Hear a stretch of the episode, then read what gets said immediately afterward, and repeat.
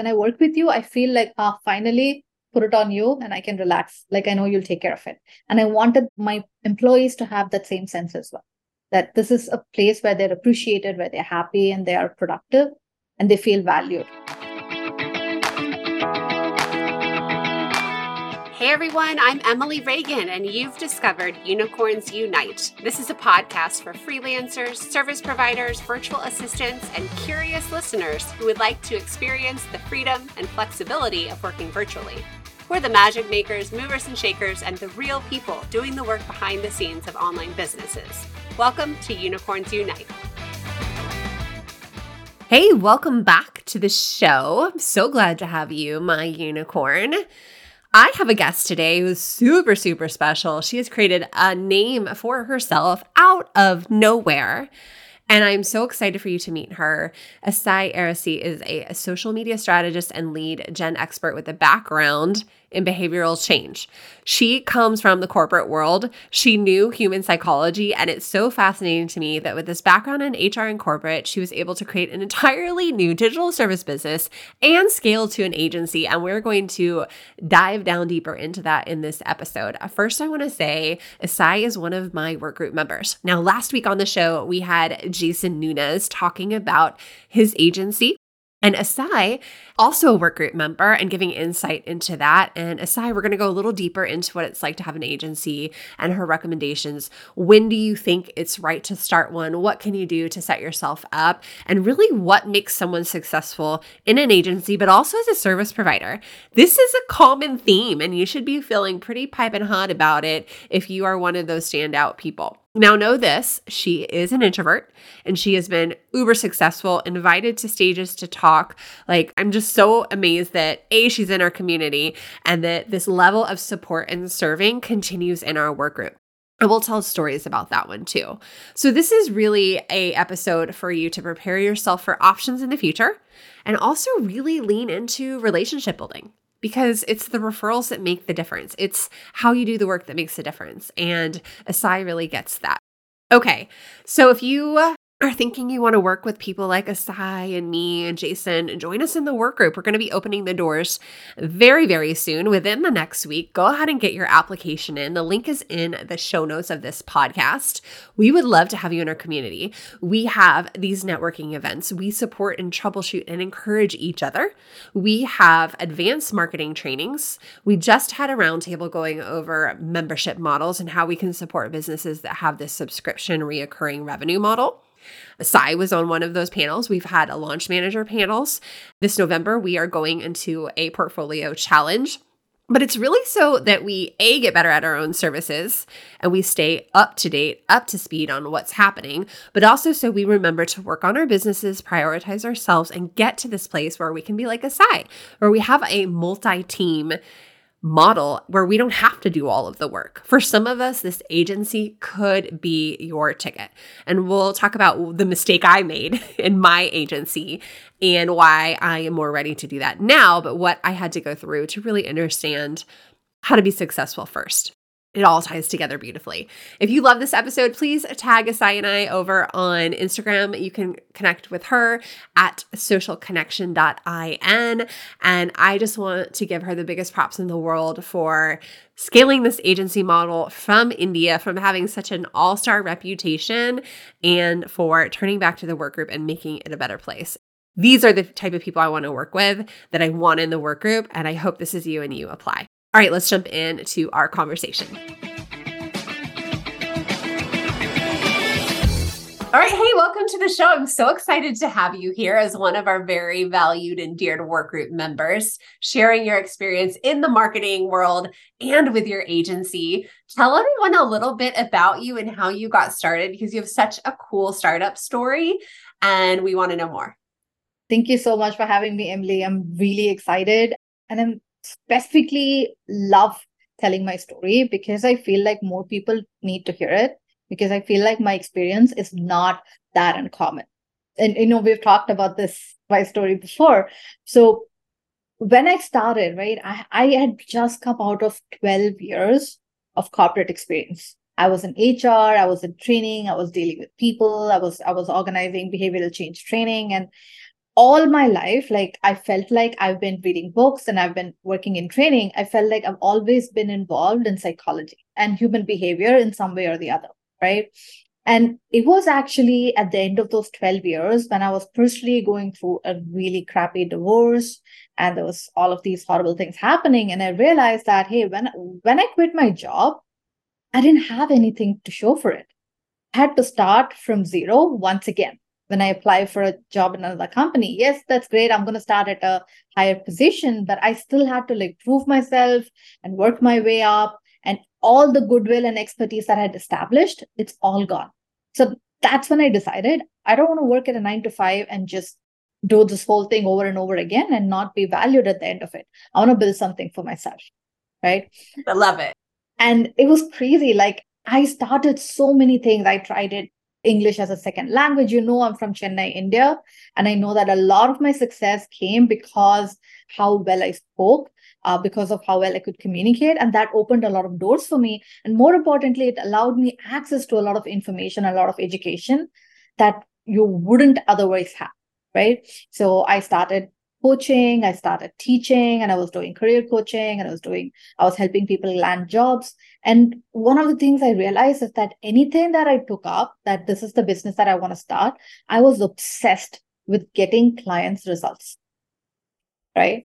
So when i said that hey i will help you i will help you revamp your resume revamp your linkedin and help you go after a job if you want to make a career change i was obsessed that no they have to get that job because that is like whether or not i know a lot of us we talk about how you know it's not on you it's on the client that the client has to take accountability and a lot of course creators talk about that a lot of coaches talk about that but as service providers we don't have that liberty right? The best service providers, we tell them that I will get you there as long as you trust in me, you trust in my process, and you're willing to work with me. You're willing to look at the numbers, you're willing to make the investment, and you're willing to trust the process. I can get you to that path. I feel like service providers, in a lot of ways, we are so much better and such bigger experts because of this that yeah. we do we, we get that obsessive about getting our clients results Oh my gosh, I love that. Results are so important to me. And I kept playing a Selena Gomez song in my head where, oh my God, I'm to blank out on it. But where she's like, I'm thinking of you. I'm thinking of you. I can't let you out of my brain. And I'm like, that's how I feel about my clients' businesses. Yes. When I first onboard them, and I'm like, oh, we could do this, we could do this, we could do that. And mm-hmm. that's what they really want and value out of us is they want that mm-hmm. teammate who's mm-hmm. thinking about them. And I know they're like, mm-hmm. oh, every time you think about somebody, you should build them like at a consultant level. And that's just not realistic. But like yes. that's the value that you and I add yes. to somebody's business is we are coming up with ideas even when we're off the clock and we're bringing it back to them and we're helping them get to that finish line. So I love I love that because that's what makes us booked out. Exactly. And so when I started, that was the exact mindset that I had. Like I would think about I know that this is the end result that they want. So a lot of the time, initially, uh, people hired me for SEO, right? Website copywriting, YouTube, like get me SEO. And I was like, yeah, I'm going to write the content, but ultimately, what is it that you want? You want traffic, you want conversions, you want results. And I started obsessing on, okay, how do I get you that, right? In fact, and at that point, I was working with clients in India who had very little education and understanding of how digital marketing actually worked. And I say India, but I know there are still a lot of clients everywhere who still don't understand the power of SEO and the power of playing the long game, right? 100%. So, yes. I had clients like I wrote five articles for them. I spent a lot of time doing keyword research because at this point I was also investing in learning a lot. I saw that hey, the more I learned about marketing, I saw that hey, this is what I've been doing. I've been doing psychology and human behavior, and marketing is just another vertical using the same principles.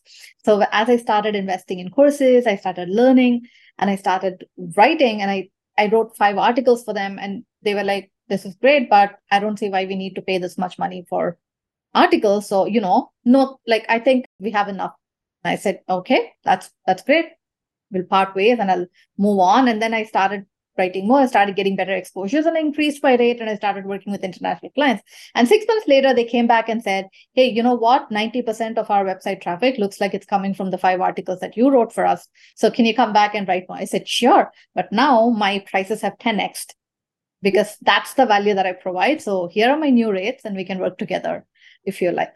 Right. Oh my God, what that, an amazing story. right and that's how we scale and and i love telling the story because a lot of times as when we are starting out when you're building a business we hear people that you know charge your worth.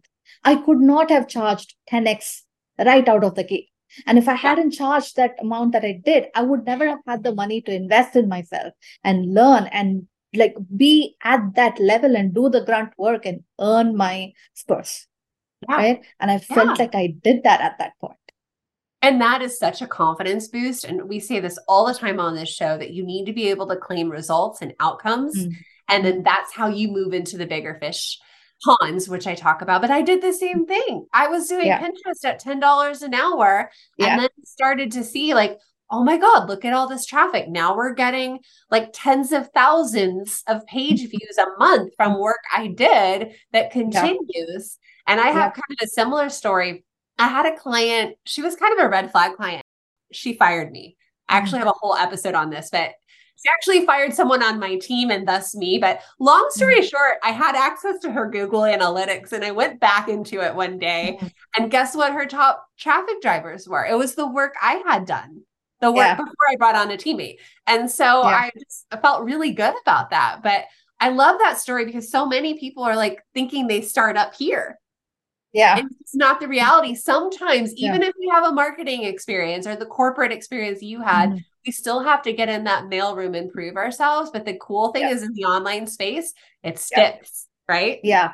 Yeah. So, what were your and- first marketing services that you did? Was that it? Or how did you go from HR to marketing? Honestly, I was trying to, like I said, I was, I was starting my career coaching business. I said, I'll help okay. you get a job and because i was that obsessed with results like no matter how like how good you are or how bad you are or how big a leap you want to make in your career i can make it happen. Like i got people okay. jobs. Like that was it. Like yeah you want and, and and people kept sending people and some of them like he's my brother-in-law has been unemployed for months and he think he's he wants this job that he's not qualified for. Can you help him? Said sure. I got him two jobs. I mean he got fired from one of them but i got him two jobs right? So then I started, okay, so then I want to market myself, right? I want to market this business. And then I went into started looking at, okay, so what are the different options available for me? I looked at SEO, I looked at YouTube. And the more I started implementing it for myself and I started seeing results, the more people within that burst, I said, hey, we are not seeing the kind of results that you are. So can you do this for us as well? Oh right? and I thought, okay. Hmm. I said, huh, this is more fun and more money. So I think I'll do this because I think I'm really, really good at this and it's easy for me and it's fun for me. So, you know what? That's what I'm going to be doing now because it's about human psychology, right? Everything that I've learned, and, I'm, and I talk about how I came from Chennai, not knowing anybody, anyone, having no connections, having nothing, and not even having enough money to invest in myself. I couldn't even invest $300 in a course. The first ever thing that I bought was a Sunny Lenarduzzi's YouTube course, and I didn't have money for that. And I had to like take a client, make money, and put all of that in there, live with my mom, and just like sort of scrounge around and make that happen. And I did. And then I scaled. And when I scaled to an international, like where I am today, uh, when I looked at that, I started looking at, okay, so how did that happen for me? Because a lot of people like me who want to grow, who want to get bigger, but we don't want to become, we're not comfortable. A lot of a lot of people like me are not comfortable doing reels right? Like i like friggin admire. I know that i i like and i like almost everything that you post. I'm sure i'm one of the first people like yeah liking that. Like, i really admire how with how much energy that you show up. But a lot of us don't. I don't i can't do that. Like i tried. I made one reel and i was this i was just tired from having done that and from the people that came up and i had to like interact with every single person knowing fully well that they're not going to be buying from me. Yeah yeah. right? They're not going to be hiring me. Uh, so I didn't have nothing to sell. You generally have to hire me and they can't hire me. I didn't have that. So I had to like, but something has to work. So I started trying different, different things. What is a form of marketing that will work for me, that is sustainable, that's not going to burn me out. It's going to allow to continue to allow me to work with clients, train my team, and be present in my family, but still be sustainable. Yeah. And I knew it had to be social media because I can't do in person networking. I can't go to networking events from Chennai. None of these are options for me and i didn't at that point i didn't have money to join high figure high ticket masterminds which is another place where you can meet clients.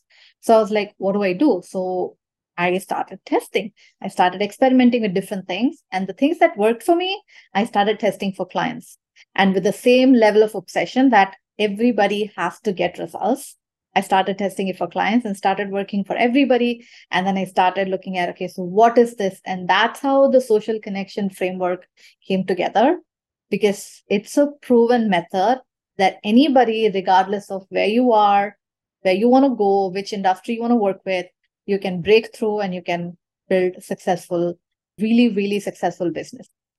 I love that because so many, one of my biggest objections I get from people interested in my program is, but do I have to do social media? And they mean in a self promotion way. And I love how you found a way to make it more about relationship marketing and not about reels, which by the way, yeah. I have a video background and yeah. I do enjoy, but I also just disclaimer i had to work through some head junk and i had to do things and do one take wonders and push through it but yeah. it's not for everyone and it's also not required and marketing is so fun like that because each client's business is different too like we can find ways to adapt and think differently and bring new strategies and i just got off the strategy call i was telling you about and she doesn't need her community on facebook and we were talking about linkedin strategies and her business is so different it got me mm. all excited because of the possibilities, but it, it's not the stuff that's going to work for me. Exactly. Like we have clients who shows up on stories every day. We have a client and she's been with us for like two years. I think uh-huh. almost two years now. And she shows up on stories consistently. She's super comfortable posting reels and she's she's right there and, and she just leans on us for strategy. We only do text posts. She works with like super niche CEOs of these tech companies that none of us who create products that none of us even understand what they mean right? And she works with them and she needs to connect with them. So she doesn't need to do reels. She doesn't need to yeah. be on instagram so she's on yeah. linkedin and it's a completely different strategy. But what works here ultimately is that it's not about the content. It's not about what you do. And i think as unicorns we understand that. It is not about the how. It's about what you want to achieve. Yeah. And the why how we get there is really really customized and personalized for each client on how they want to get there. And that's why like full service like that's why i decided to scale to an agency. And i know that's why you train unicorns because it is not that hey you need to post on social media to get this. You need to do seo to get this.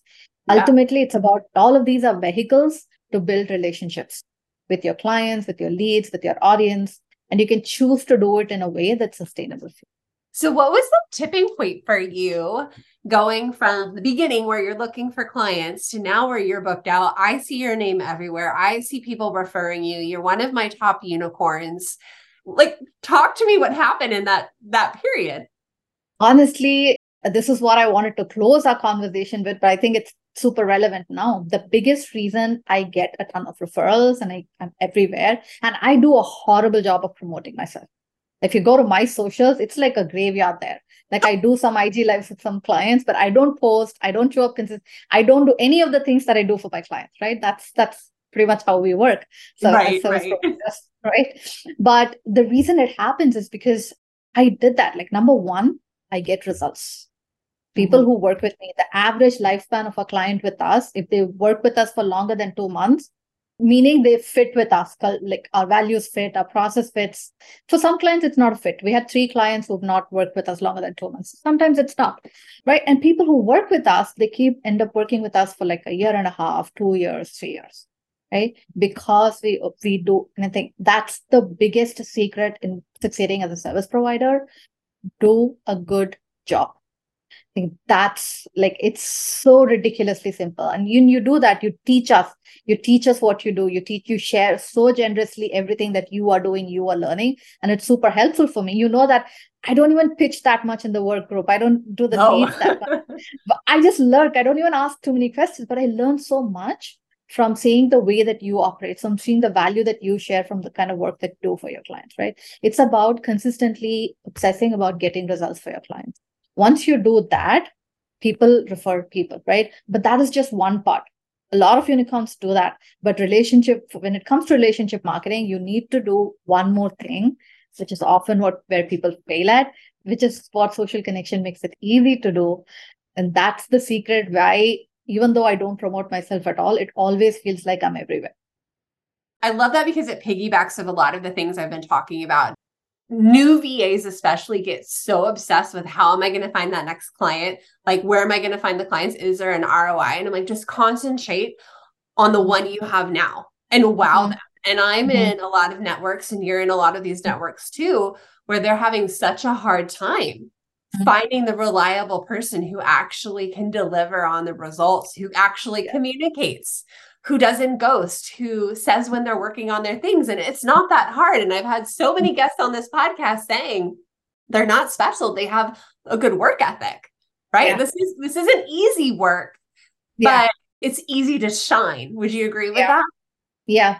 Like that's that's 50% of the job, right? Just show up, do a good job, and like you said, communicate with your client right so yeah. and that's pretty much what i did so if you look at the tipping point for me came when I started showing up and working with bigger clients and they started referring me to bigger and bigger clients right? So when i started doing that but here's another thing i still don't have a website.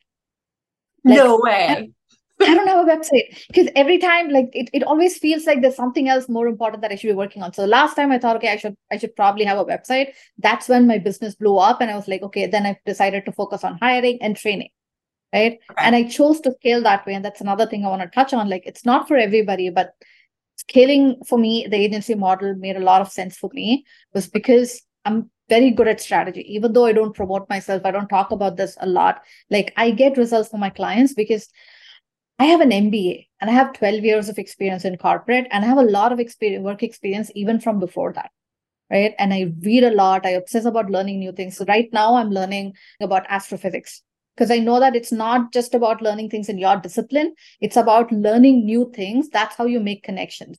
That's how you do a better job. And because I do that, I have a wider variety of industries I can work with.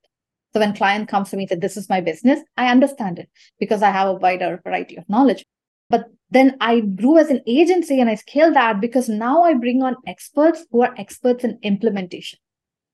I, in my team, I have a graphic designer, I have copywriters, I have tech specialists, I have video and audio editors who are experts in what they do. And when I started scaling my agency, one of the biggest thing I did was bringing a culture of the level of obsession that I have about getting clients results. I want every single person obsessed that way. So we have a profit sharing model, we have a work sharing model, and we have the kind of culture where every single person, be talk about okay what's happening with the client eh, like you said we think about our clients businesses as of our own all the time so we scale like that so when i started doing that because now i have clients and i'm making more money i invested in Ry Schwartz automated intimacy course right oh, okay. and, and and the ridiculous thing was a lot of the calls most people wouldn't show up I heard. So I, I heard. Yeah, and I used to have two on one. There was Ry Schwartz and Phil Powers on the call. And I used to get like every week. I used to get like two on one and hours worth of coaching, just like just me. So oh I would show God. them what I was working on. I had these complicated. So I was setting up for the SaaS. Uh, this client, I was we are setting up this super complicated uh, automation. Like it like scroll up to like pages. That automation was bonkers crazy. Like even I had my tech person set up. Even I have to like look at it and really focus to understand what it was. So I'll show it to Phil. And I was like, okay, here's the problem that we're having. What do you think? So they saw the level of work that we were doing. Uh-huh. And that's how they they recommended me to Brenna when Brenna said, Hey, I need somebody to set up automations and tech setup for me. Oh. And so I started. Oh. That's how I knew Brenna. And I started working with Brenna and I started. So yeah, she hired me for automation. But like you said, we are unicorns, so we don't stop at okay, this is what I'm hired to do. I'm going to stay in my lane. We don't. We're very yeah. bad at staying in our lane. So I said, okay, this is what you're doing. Hey, here are some other suggestions of other things that we can do. And she was yes. like, oh, that's amazing. Would you like to come and speak on behind the launch? I was actually on the panel for the first behind the launch. It's something I'm going to be proud of for a very long time. Yes. But she invited me because one, we did we do the work, and number two, you have to have the intelligence, the chops, the skills to actually show up to play at that level Otherwise, you can't reach that level. You need the skills.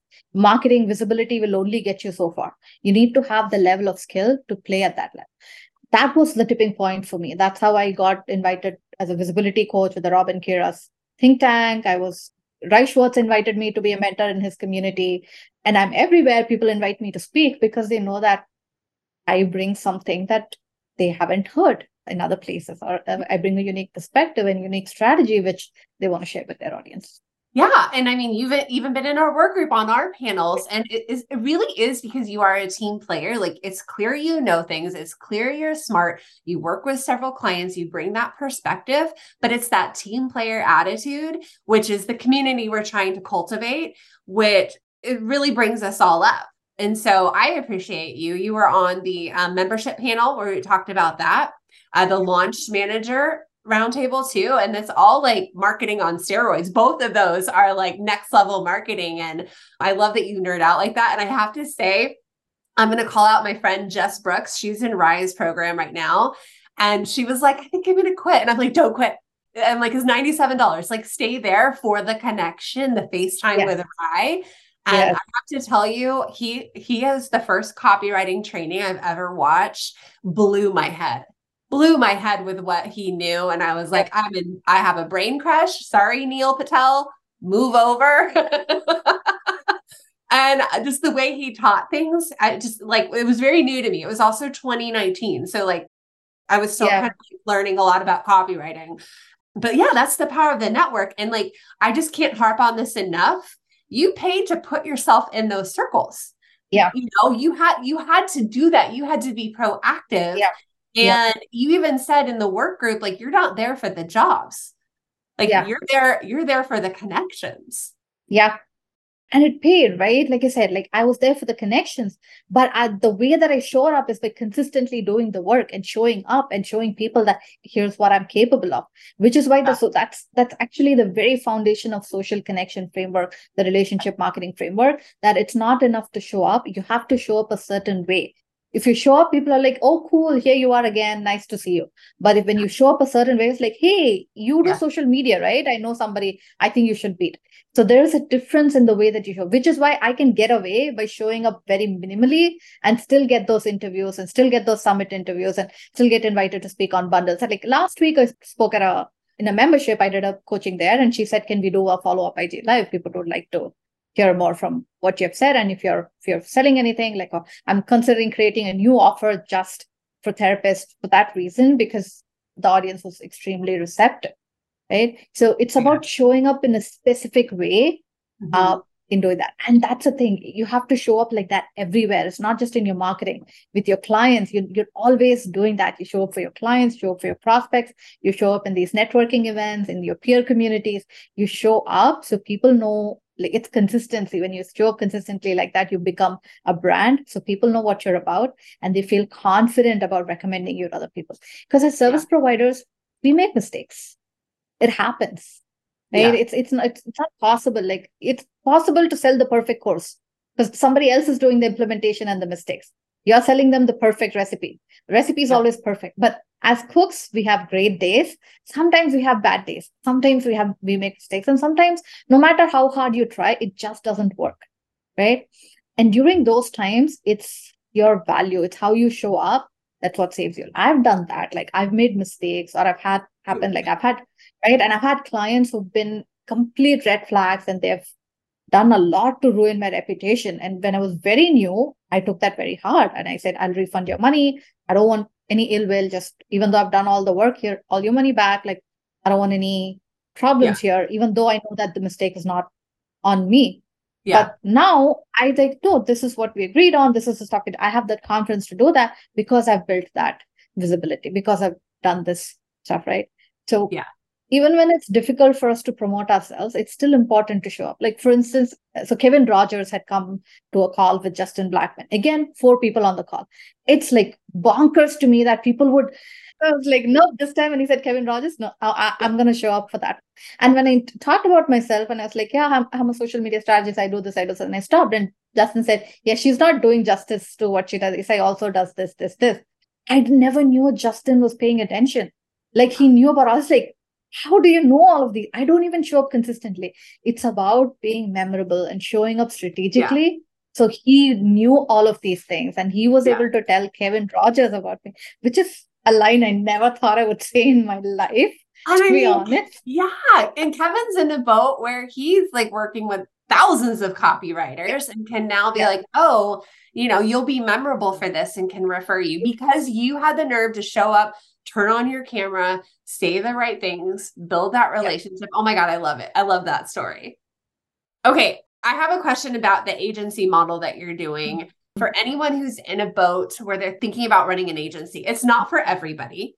So I would like to know who you think it's right for and what mm-hmm. would be the first steps to set somebody up to do an mm-hmm. agency and knowing that you know you talked about developing the right culture mm-hmm. you know i know that's really important in making sure everyone is doing exceptional work i told you that client fired me earlier that was back when i had an agency and somebody mm-hmm. just decided she didn't want to work that week and yeah. so i've been a little bit burned by that but i also know we have to be strategic and leverage what we're good at and at some yeah. point we cannot be spread thin and do everything Hey, I'm going to stop right there and interrupt you. If you are listening to this podcast and you are thinking, yes, I want clients that will value me, I want to be involved in writing projects and marketing projects. If you are a marketing freelancer or marketing assistant, I'd love to have you in the work group. Our enrollment window is open right now for a short time. So get your applications in. This is a community where we have job leads, networking, advanced trainings, and the community and the support and referrals you need to hit your business goals. We'd love to have you. Use the link in the show notes to apply or go to emilyreaganpr.com slash workgroup. All right, back to the show. So if you are considering building an agency model, the first thing you have to remember is that it's about managing people. Like your employees, like managing your employees, the, the way you treat your employees is how they will treat your clients. So you have to be very clear that is that the kind of thing that you want to be doing. If somebody somebody is very creative i like writing i like doing that i like problem solving and that's only what i want to do then you're probably better off scaling as a specialist than an agency model. But if you are a people person like i love talking to people i love managing people then agency might be a right step for you number one. Number two if you truly want to build passive income agency model is the best way to build a passive income. But it's not easy. It takes time. It is a long game. I started in agency. The first person I hired was towards the end of 2020. And now I have five full time employees. And earlier this year was the first time I took like 10 days off together and I prepped my team. But the whole time, I think maybe three times I logged into my email, but my team kept everything going and everything was smooth, even though we brought on four new clients two weeks ago.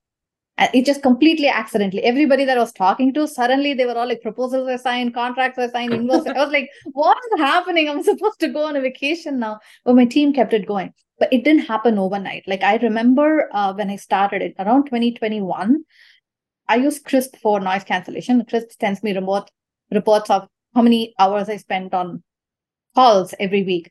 And I used to spend 40 hours on calls. No way. So there was like a period of three weeks because that's when I hired two new copywriters okay. and I was networking, I was doing sales calls, I was training my employees. I was training them, I was handholding them, showing them how okay. to do it. Because it doesn't matter what experts you learn, you still have to train them. That's a mistake. We think that if I hire somebody out of the box, they'll be perfect and they'll start working and you can be hands off. It does not work like that. I had to train them a lot. And it took me like three months to be that hands on and then it took me three more months to learn to be hands off and like stop micromanaging. That's the thing I had to learn, right? But I have experience previously managing a team in my corporate job. As right. a head of training, I, I did manage people, so I knew what that entails. Obviously, it's different when it's it's your own business, but I had to do that. So it was extremely difficult. I was completely burnt out because after 40 hours of calls per week, I still had to do client work. And the, those three months are the hardest I have had. And maybe you don't have to do it as me. I scaled very quickly. Maybe you don't have to. I went from $2,000 months to $10,000 months really quickly. Wow. Right. And with new people and so a lot of work, new clients, it was, it was a lot of pressure, but it was worth it for me. Because yeah. once I built that, now that team member, she independently handles four clients herself. I only spend four hours a month on those four clients everything else, including client handling, client management, she handles. And I do that now because now she's trained. She's she's she's been with me for three years now, Sai, and she's amazing. And she does all of those things, and she's passionate about what she does. She's clients love her. They're all like, even though they're talking to me, they're like, you know what, Sai will do this. You just tell Sai to do this. She knows what I she knows what I like. Clients love her because she's an expert at what she does, right? And I brought on new people. I had Gautam, who's a tech specialist the client told him to set up something. He added so many bells and whistles to it. The client is like, tell Gautam he's a smarty pants. Right. And I have a new team member, Meenal, and like I've trained her and she does, she's she's now starting to be hands off and handling clients on her own. And I still do the strategy. I talk to the clients, but this is what I feel is true passive income because now I don't have to make decisions about these clients. I'm mentally free. Oh I think God. that is the that's what you're chasing. Now i'm able to be with my family. I'm able to focus on what i want. And i'm focusing on okay now let's do a web let's create a website. It's ridiculous now. I've been featured on multiple books. I was featured as a, in the six figure freelancer by Copyhackers. I'm being showcased on summits. I think it's, it's a little bit ridiculous that i'm not getting backlinks for all of the visibility that i'm getting. So you know maybe that now i'm free enough to do that and, and like good stuff. But it is hard so you have to be ready to create that culture. And most importantly, the culture. And trust me, I've hired five people. I've fired seven people, the okay. people that I've hired. I'm quick. I'm like, I know that when it's not going to work out, it was not an easy decision. I hate confrontation, but I still did that. It is still yeah. a learning curve because you have to learn how to recruit, how to think, how to know, and how to train, and how to manage, how to retain, and how to continuously train and how to make sure the quality does not suffer, how to build out internal processes. It is a lot, yeah. a lot. Like, I don't want to say it's easy. It is a lot. I almost got completely burnt out doing it. But once it's done, yeah. the sense of freedom that I have now, it is unmatched. I'm glad you addressed that. And it's like, you know, that minute spent organizing like pays off an hour.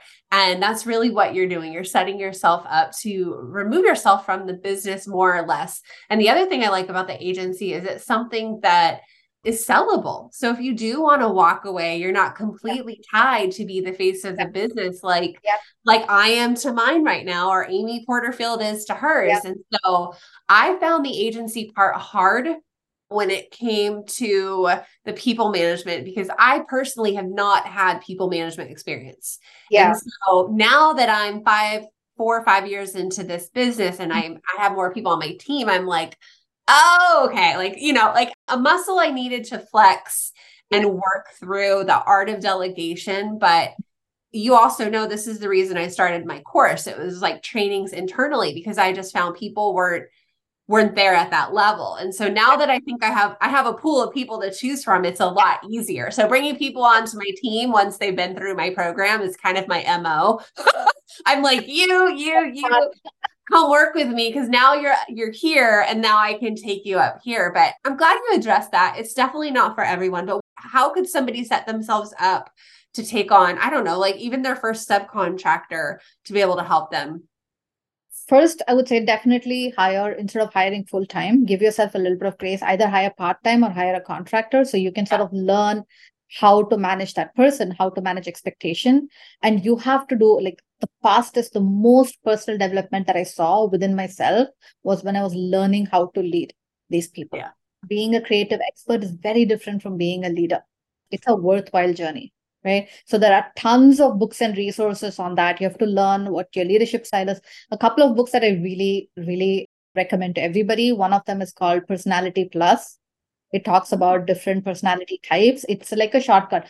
Obviously, okay. people don't fit into specific templates, but it really helps you in understanding what people are and understand their motivation, understand how to talk to them, understand that. For instance, Sai loves it when she she loves a challenge, she loves a problem, she loves me telling her this is what we want, you can do this, here are some resources, go get it. She loves that challenge. Meenal thrives when I show her this is what needs to be done, here's how I do it, and here are some of the other resources. Now, how else would you do? She likes to be shown how to do this, right? And then she okay. takes it and completely runs it. And like sometimes the emails she sends, like I completely forget about Monday open, there's an email from me. I'm like, I never sent an email. So Venus drafted it and sent it. I was so perfect. It was completely in my voice. It's about the things that we talked about during the week. And she completely captured my voice and my essence and all of the things that I wanted to say because she's done that, right? Because I showed her a couple of times how to do it. So you yeah. have to learn. So you have to pay attention. You have to listen. It's not mm-hmm. about you. Once you hire a person, it's not at all about you. It's not about how you want things. You have to pay attention to the other person and look at, okay, where the gaps are and how you can address it. So that is absolutely step one. And step two, you are responsible for the standards. Like you have to keep laying down those standards and like pulling people up because you have to pull up. It's like those pants. You have to keep pulling them up. They're going to keep. That's the best example that I can think of. Those low-rise jeans. You have to keep those guys wearing them around. Like I had a class. I know I had a guy like that because like, it's like why? But but that's the best example. You have to keep pulling it up because it's going to naturally keep draining down, even with the best employees.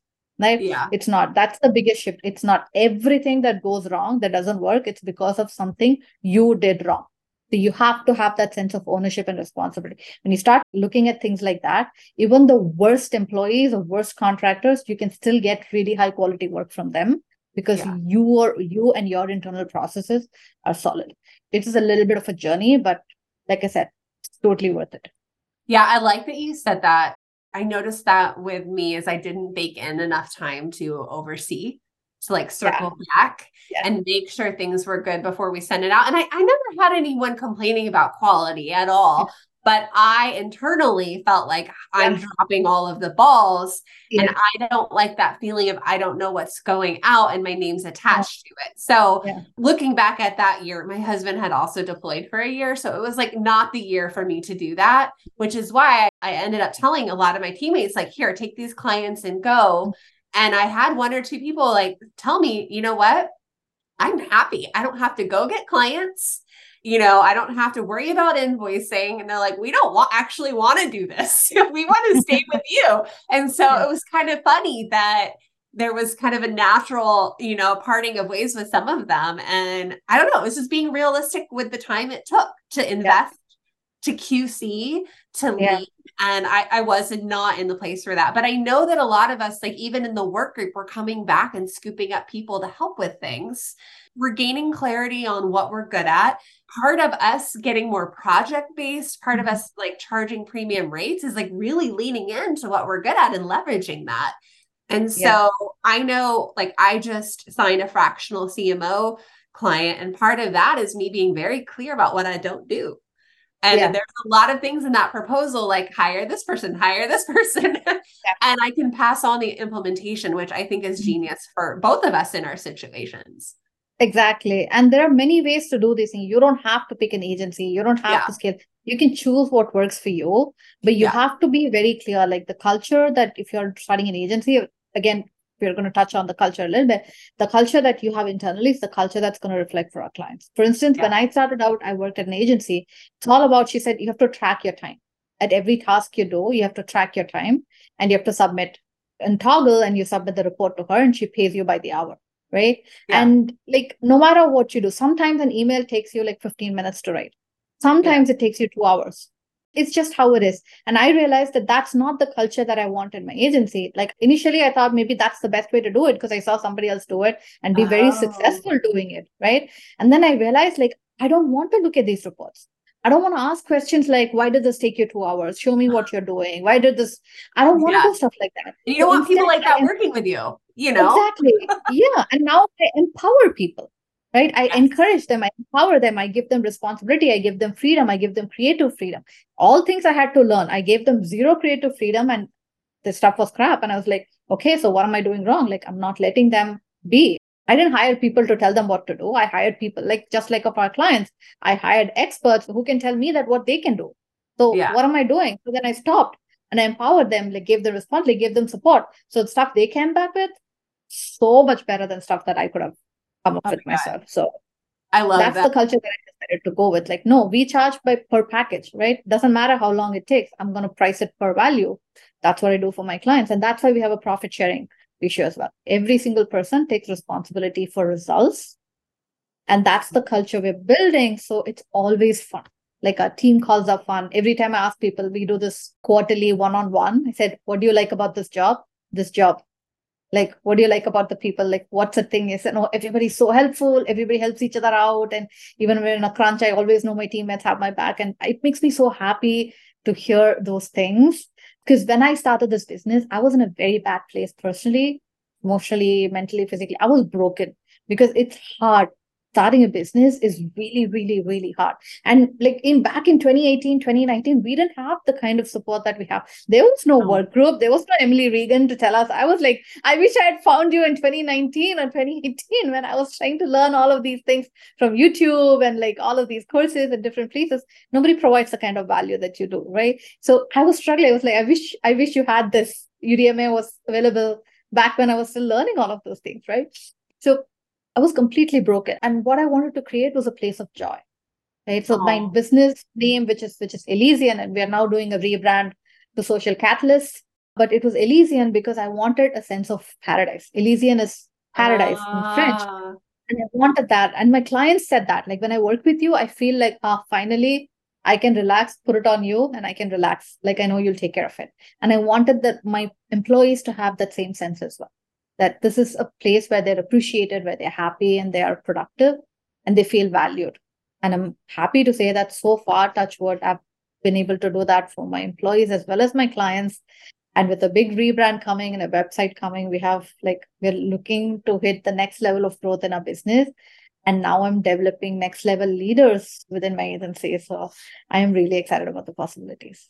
I love that because that's the reason we're not back at the corporate, you know? Yeah we we want that paradise we want to have our dream we want our cake and we want to eat it too so and kudos to you you've done such a good job I know I have a similar story as a military spouse who's a nobody and always starting over. You doing it from India. I mean, everybody knows who you are now. You're very visible. Your Social Konnection is just like working. So, before we wrap this up, tell us like where can we learn that from you? So, the best way to learn, I have a bunch of podcasts where I share the framework. And by the way, any podcast that I do, like I should say that it ends up being one of the top most downloaded episode in that show, simply because I actually break down how I did this and how you can do this too. Right. Oh, so cool. I've shared my process that I have shared. So, but the best place to learn what I do is LinkedIn. And if you want to know what type of clients I work with, what type of wins and results they're getting, then Instagram is the place to check that out. Okay, cool. I'll make sure we have all the links here too. But you know, you were mentioning the work group and how it wasn't around back in 2018 because Emily was figuring everything out and realizing what a gap there was in this space. And I did something you did, and I took $2,000 I'd gotten as a bonus and turned around and invested it back in myself. And I went to the Stu McLaren event. It was called Tribe at the time. And I remember a couple people and one client in particular saying, like, why would you do that? And it was because I had a vision and I knew that the connections I would make and just being around like minded people. And up until then, I had been a stay at home mom. I had never yeah. gone to a conference. I never had the luxury, the childcare, like the ability to do that for myself. And mm-hmm. I kind of took a gamble and did that with this little bit of money. And it was in Toronto. So it wasn't easy or cheap. And it yeah. was like the biggest payout of my life because my clients were sitting on Stu's stage. Yeah. Everybody knew who I was because I was the person behind that client. Yeah. And I got so much business. I had no website, no business card. And I was like putting the pieces together. I was still figuring it out. And I just want everyone to hear that the timeline that took but the intentionality. And like you're mm-hmm. talking about where you spend your time. You're showing up and showing up in the right way. This isn't about dancing in reels and getting a reel up. This is about being very smart with your limited time. Yeah. what do you spend it on? It needs to be a business building sales activity relationship building activity yeah. not stressing out about a website nobody cares about. Yeah we both did it and like look yeah. at us Okay. I w- wanted to ask you before we go what has been the biggest perk out of being in the work group? Because I was so freaking honored when I saw your name come through in the application because you are really the caliber of freelancer, marketing assistant, marketing specialist manager, launch manager that I want in the group. And what has been the biggest perk for you? Honestly, everybody is super generous with their expertise, with their knowledge, and with what's working. So I always know that if I have a question, I have a place where I can go, where I can like I can look for answers. Number one. And number two, it's honestly, Emily, it's you. Like I have joined other VA. Like after I joined the work group, I thought, oh, I didn't know places like these existed. So I'm gonna go join a bunch more because like look at how many leads i can get Yeah. none of them measured up none of them measure up because they while they post job postings it was it is not of quality. In fact the first time i joined the work group twice. The first time i joined i didn't recognize any of the people who were there in the work group. I, I saw a few job posts come in. I applied for a couple of them. But you know like just half-hazardly i didn't know who these people were. I just sent those pitches in. Like i didn't do the work. So i didn't apply my own Social Konnection framework. I just sent in a pitch like you know just like a regular old pitch. And it, it didn't work. And i was like you know maybe this this is not for me. And i and i like just like every other community i actually canceled and i thought you know this is not for me. And and every time i send in a pitch i also follow those people on social. I sign up for the emails because i like to know who they are. And i saw that these are not low level people. These are like very high level people with very serious businesses. And i was like so the problem is not the quality of the leads. The problem is that i'm not making an effort with those pitches right? So then I signed up again. I'm like, nope, Emily is a person. And again, I saw you with Brenna McGowan. I saw all of the people that I respect and I look up to. I saw them mentioning working with you, and I saw them having conversations with you, and I saw you talking about them and working with them. And I was like, okay, so you know, clearly I I like made a snap judgment. So I was there for a month, I quit for a month, and then I joined back another month. And I'm like, nope, this is the community that I'm gonna stick on. Because, like I said, it is about how you show up and it's also about showing up in the right places. If you have to have that caliber of working with these people at this high high high level but you also need to be where people know you have the capacity and can connect you with those people. And you are super generous with that. A lot of people especially considering you are you still do client work right mm-hmm. you still take on clients and you're still so generous with like connecting people making introductions i know you wrote an email introducing me to linda because i do quiz funnels and you wrote and for me that was like i've never seen anybody do that like actually take relationship building relationships and like giving value and actually doing the work for it. a lot of people talk about it but very few people actually do it so for me it's the culture that you are building in the work group that because you are that generous with introductions with sharing uh, sharing connections sharing value sharing your knowledge. And when we said you did you showed something a document or this is how i do this and i was like i would love to see your process. And you, you quickly made a loom video in a couple of days and you sent it. And it was so valuable watching that. It's not radical i could probably spend three days and do it. Yeah but now i don't sure. have to yeah. Right. Because you've shown me that process and it saves me so much mental energy because I can take that, I can show it to my team and say that, hey, you know, look at this whole thing. We're going to do this for our clients. Boom. That's like priceless. Oh my gosh, I love it. And that reminds me, there was another ball I'm probably dropping. I was going to go show Danielle how we do the live document support for her clients because she was asking that question. I'm like, yeah. you know what? I'll just do a Loom and show you. But like, that is the culture I want because I didn't have that. You didn't have that when we were first starting. It goes two ways because like, you got on a call with me when I got stuck with AWeber, which was a beautiful moment. And yeah.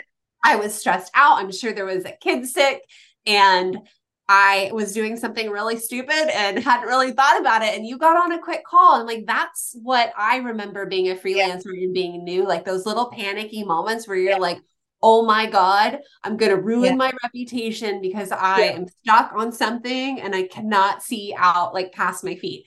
And yeah. I love that. So thank you. Thank you. absolutely. Absolutely, Emily. I'm just so honored to have gotten to know you and to just like get these amazing connections to all of these women and all of these business owners who are there in the work group right now. Because, like you said, we never had this. I would say we never had this growing up like we had to yeah. like stumble and fall and struggle and like work so mm-hmm. hard. And now yeah. it's it's we're in a position to give back. And it's amazing to see somebody actually doing that. Yeah. And maybe we even get you to teach your Social Konnection framework in the work group because i think we all need those reminders. We all need to be you know doing the relationship building. And that's really that's really where we stand out. Like we've talked yeah. about this whole show. So thank you so much all right, if you want to work with unicorns like us, come join us in the work group. And if you want to hire, hire a unicorn.com and we'll share your jobs. You know, you and I might not be taking on it, but our peers are there and they're also supported by us, which is really cool. And then what kind of clients are you looking for right now, Esai? Right now i'm i'm working with a lot of therapists and wellness coaches and life coaches and dietitians. So we're we're making a big pivot into that niche right now because i'm hiring more writers who have expressed interest in writing to that niche. But basically anybody who wants offbeat social media strategy who doesn't want to do reels who doesn't want to be that influencer but they want significant presence and they want database results. They want to look at the analytics and know that what we're doing is working for this specific reason. So anybody who's looking for social media support like that are perfect for my social catalyst package where we work with you for three months. We set goals, business goals, like either number of leads, number of clients, or number of enrollments, conversion. We set goals and we work with you. And within three months, if we don't hit those goals, we'll work with you for free until you hit those numbers. That's a guarantee that we have with our Catalyst package. So anybody you know who needs that, who needs that level of premium support and is willing to invest, if they have a guarantee, would be a perfect referral for me. Oh my gosh, what a guarantee. I love that. And I love the niche you're carving out in like health and wellness. So that makes sense to pull your writers toward a, a content yeah. specific. So, okay, thank you so much. We'll see you over on the work group. And thank you for sharing everything today. All right. Thank you so much, Emily. It was lovely talking to you. Oh my gosh, wasn't that so good? Did you not learn a lot? Uh, do you have insight onto an agency? Is this something you want to do? And what are the tasks that you could start to offload very slowly so you can refine your delegation and leadership roles? Are there some tasks that you find yourself dragging your own feet on inside a client's business? For your own business, it is not uncommon to seek outside help with your own business. Don't ever, ever forget that. If you are like a sign you haven't quite done that website yet, it's okay. But definitely carve out the time or hire assistance. Do what Janelle did. She was back on the podcast, episode 178. She was feeling so guilty not having her website done that she finally got a copywriter to just help her. And that's normal. It's normal. And that's exactly why clients turn around and help us. So, no sweat there, but pay attention. I have a couple workshops coming up next year that might help you with some of your promotional materials when it comes to pricing and packaging when it comes to your portfolio or services guide, or when it comes to your website. So pay attention in the new year. I might have something you want to sign up for. All right. If you love this episode, please subscribe, give us five stars, share it with somebody who is thinking, how can I get out of corporate? How can I work for myself? How can I get this time freedom? Somebody who's willing to do the work, who's willing to learn, and will do what it takes to be successful, fully committed. We would love for that person to be introduced to our freelancing world. You know, share this podcast and go ahead and give me a five star review. I could really, really use the help there. Next week on this show, we're going to talk about this next level of how do you become a strategist? How do you pull out of the implementation and start doing strategy, which is something that Esai was talking about and I was talking about on this episode. So stay tuned, don't miss it, and I'll see you next week. And make sure you get those work group applications in right now. All right, bye.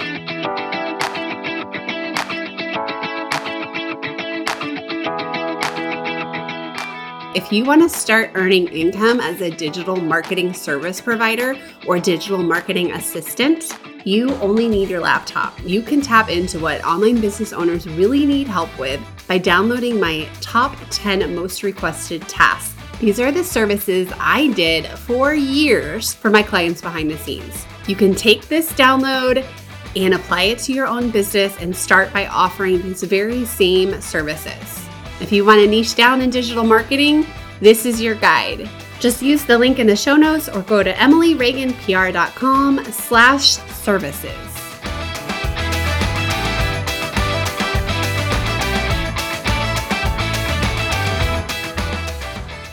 Oh, 100%. And I will can also, oh God, I just messed up my makeup. Yeah. And I talk about, hang on one second. Let me shut my door. my my brother just walked. My brother's here. I'm taking him to the airport. He just walked by. Uh, I'm like, oh, okay. uh, he's starting some laundry. Okay, sorry. That's probably going in the bloopers. okay, and that reminds me of something I can tell you about when we turn off this podcast. I have more connection, and just keep in mind that I don't know what I'm going to say. Hang on. okay. Oh, how do I want to end this?